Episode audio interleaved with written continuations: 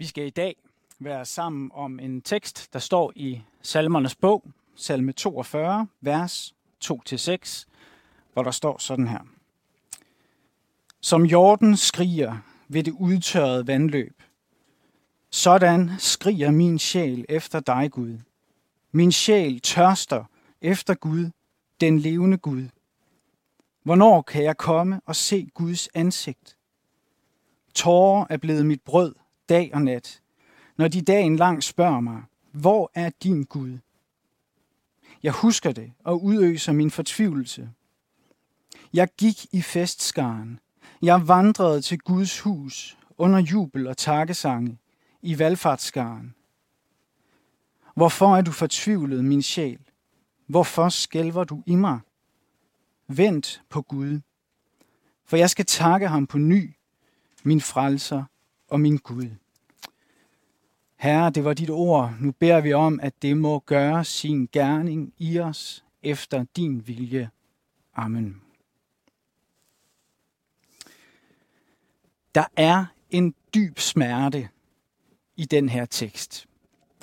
Det er smerten over, at Gud virker fjern, og at troen derfor er så tørstende, at den skriger i smerte. Jeg ved ikke, om du har prøvet at have det sådan. Jeg ved ikke, om du har det sådan lige nu. Men jeg ved, at det er en erfaring, som mange kristne gør sig før eller siden.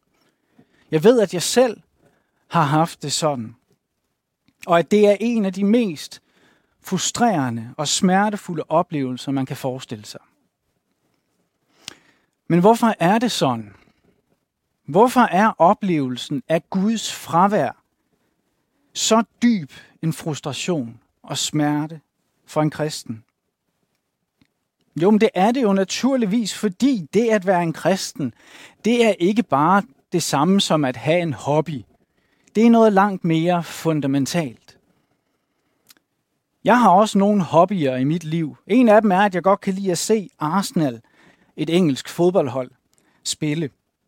Og jer, der går bare lidt op i, øh, i fodbold, I vil vide, at der var en gang, hvor at vi Arsenal-fans, vi gik i øh, festskare, og vi jublede over fantastisk succes til vores hold. Men det er efterhånden længe siden. De gamle dages succes og dominans er langt på vej tørret ud. Og i dag der kan man næsten komme i tvivl, om man overhovedet tør tænde for fjernsynet, når Arsenal skal spille. I det seneste år, der har det ikke været nogen dans på roser at være Arsenal-fan. Men så er det heller ikke værre. Det er irriterende. Men det går jo nok. Det gør ondt, når Arsenal taber. Men det er jo slet ikke i nærheden af at være det samme som den fundamentale, eksistentielle, alt overskyggende smerte, man oplever, når Gud skjuler sit ansigt.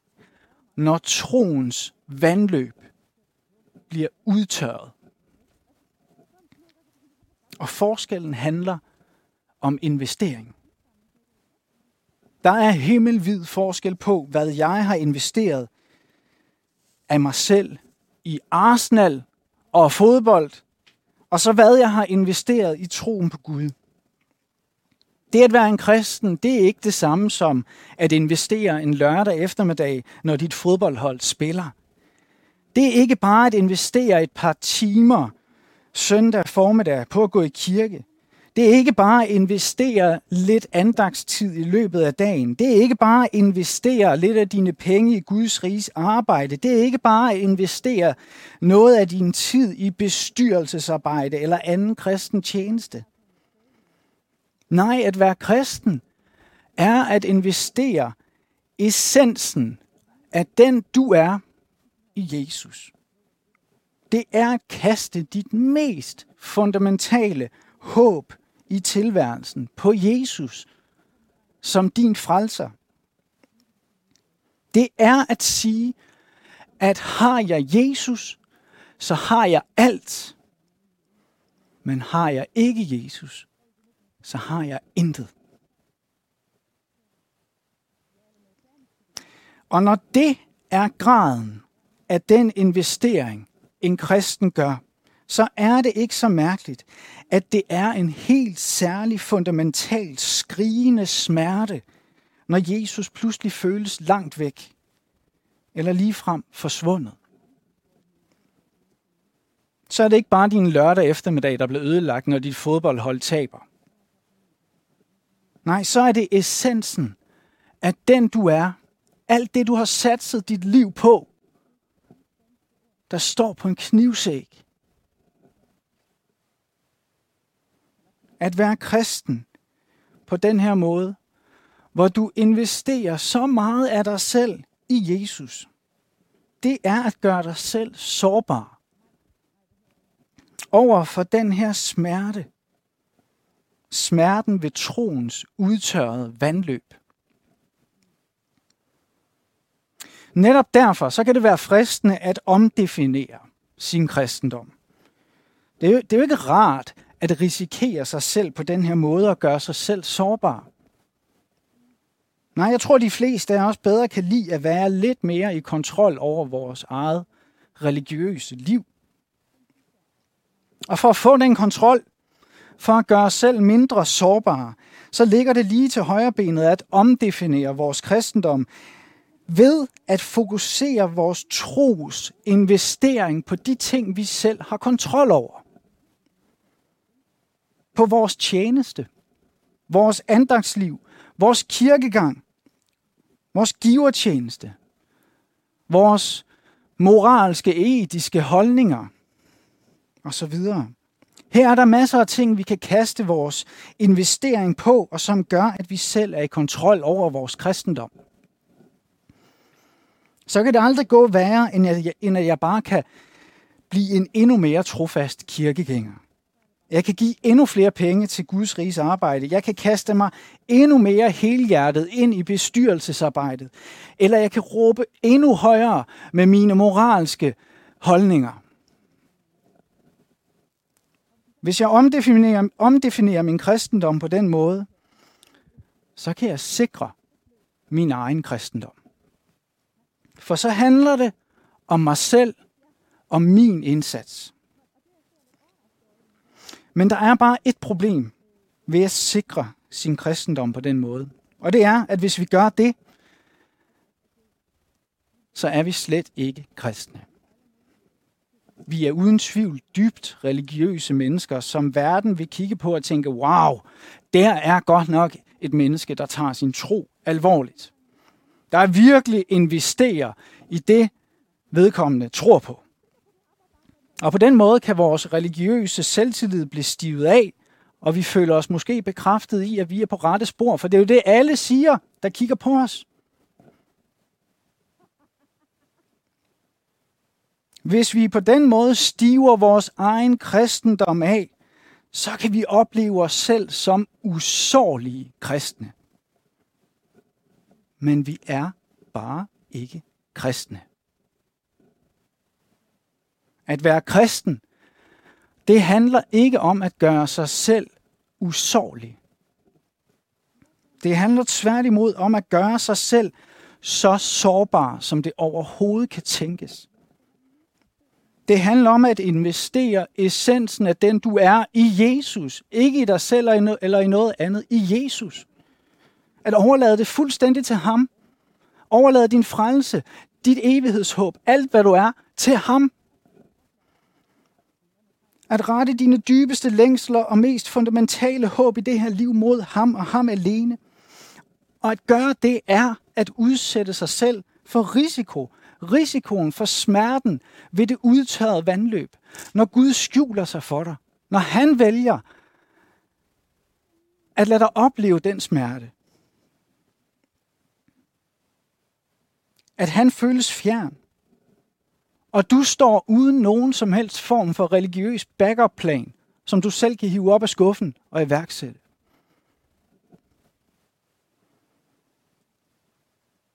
At du ikke kan andet end at råbe, råbe på Gud om at vise sig for dig igen.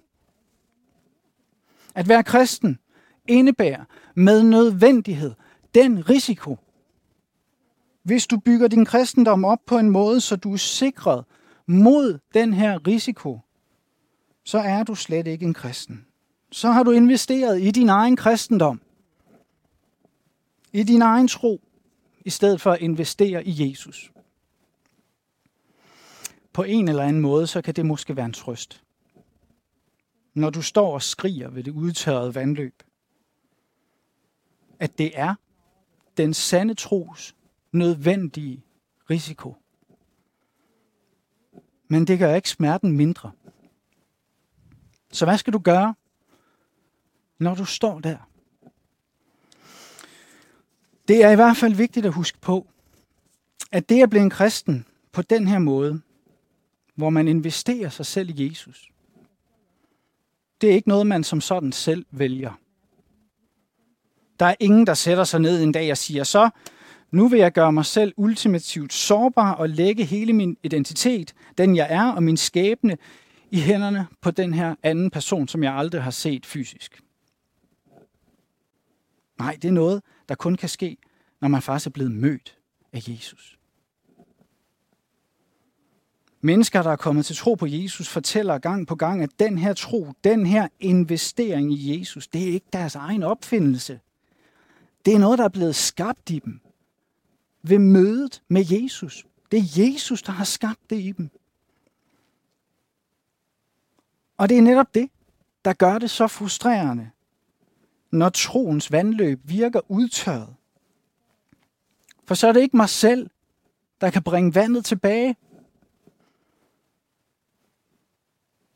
Jeg kan ikke selv genskabe det mirakuløse møde med Jesus, der i sin tid fik mig til at satse hele butikken og investere alt, hvad jeg er i Jesus. Jeg har ikke andre redskaber i værktøjskassen end at vente. Vente, vente og vente. Og at vente, det er måske nok det mest frustrerende redskab af dem alle sammen. Men det er faktisk præcis det, der er svaret i dagens tekst til dem, der oplever at skrige ved det udtørrede vandløb. Vent på Gud. Bliv ved med at vente på ham ved det vandløb, hvor han tidligere har mødt dig. Bliv ved med at vente de steder, hvor Gud taler. I Bibelen, i menigheden, i nadveren, i bønnen, i andagten. Bliv, bliv ved med at vente der. I skrøbelighed, i sårbarhed, i magtesløshed. Lad være med at prøve at tage magten over din egen kristendom men bliv ved og ved med at vente på at råbe efter Guds magt over dig. Når ventetiden bliver frustrerende, eller ligefrem uudholdelig, så er det fristende at gå en af to veje for at genvinde kontrollen over sin kristendom. Den ene vej er, hvad man kalder for herlighedsteologi. Og den anden vej er, hvad man kalder for elendighedsteologi. Herlighedsteologiens vej, den er, når du ikke vil acceptere at vente på Gud i magtesløshed, men i stedet forsøger at tvinge Guds nærvær tilbage i dit liv med magt. Det kan du gøre ved at forsøge at puste din egen kristendom op ved at pakke din skrøbelighed væk, og så i stedet gøre alt, hvad du kan for at fremstå for verden og for dig selv som den, den mest overbeviste og dedikerede kristen nogensinde.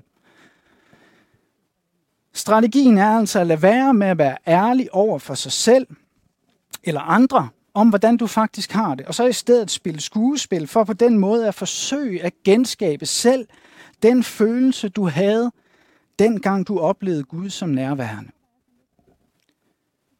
Fake it till you make it. Det er herlighedsteologiens slogan. Men det er også, som vi allerede har set, ikke andet end en måde at tage kontrollen over din egen kristendom. Og i sidste ende vil det være din egen frelser. Og det er tydeligt i dagens tekst, at det ikke er den vej, som Bibelen ønsker, vi skal gå, for det er tydeligt i teksten, at salmisten ikke spiller skuespil. Teksten er så hudløst, bundløst, ærlig, som den overhovedet kan være. Her bliver der ikke sat nogen blank og usårlig facade op. Her er der ikke noget forsøg på af egen kraft at tvinge Guds nærvær tilbage i sit liv med alle mulige krumspring. Nej, her er ikke andet end en salmist, der skriger, længes, græder, skælver.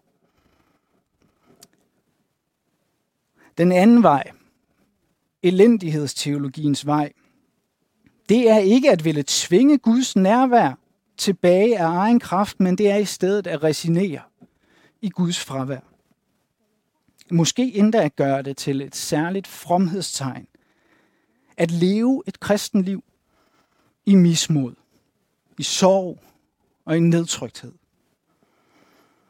Det er den kristendom, hvor man måske lige frem ser en lille smule ned på dem, på de kristne, der har masser af glæde og umiddelbarhed i deres tro. For det er barnligt. Det er overfladisk. Det er ikke alvorligt nok. Elendighedsteologien dyrker den alvorlige tro for alvorens egen skyld. Elendighedens, elendighedsteologien dyrker den nedtrykte tro for nedtrykthedens egen skyld. Og set udefra kan det virke enormt fromt. Men i virkeligheden er det også bare en måde at tage kontrollen over sin kristendom. Når elendighedsteologien erfarer Guds fravær, så søger den kontrol ved at resignere i fraværet og sige, at det her er den eneste måde at være en rigtig alvorlig kristen på. Det er at søge kontrol over, over Gud, for hvis jeg ikke forventer mig noget af ham, bliver jeg heller ikke skuffet.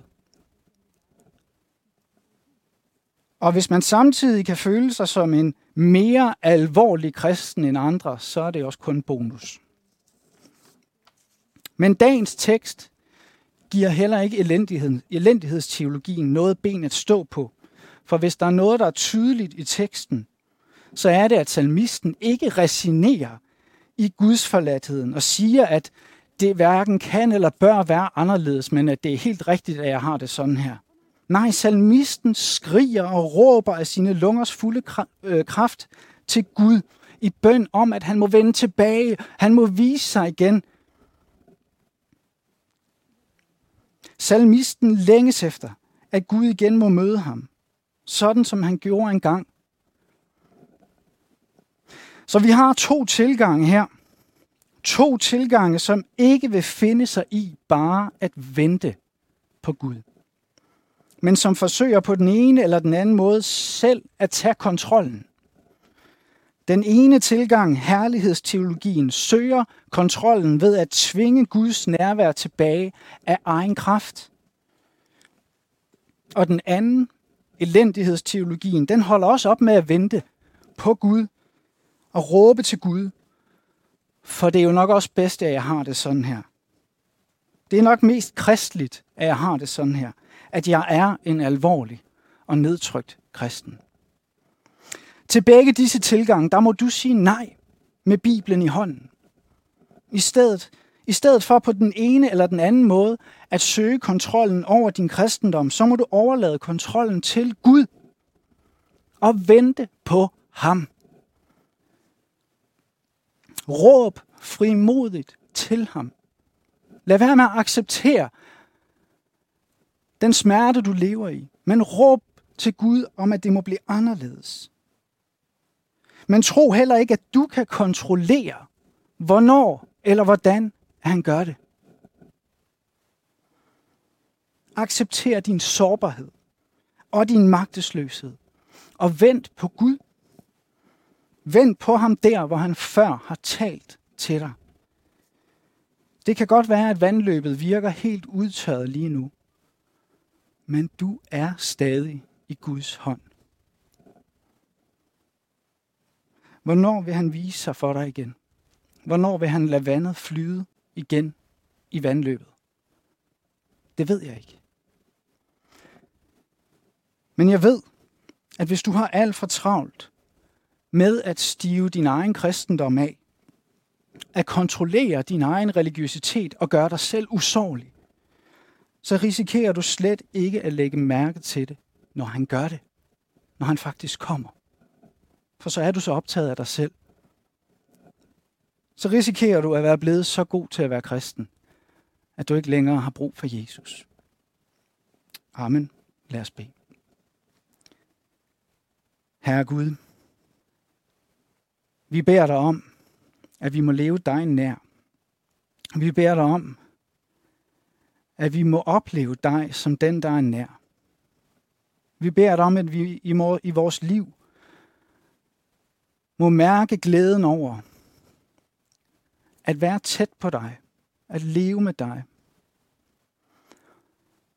Men Herre, når, når du vælger at, vi, at skjule dig for os, så beder vi om, at du vil give os noget til at kunne vente på dig.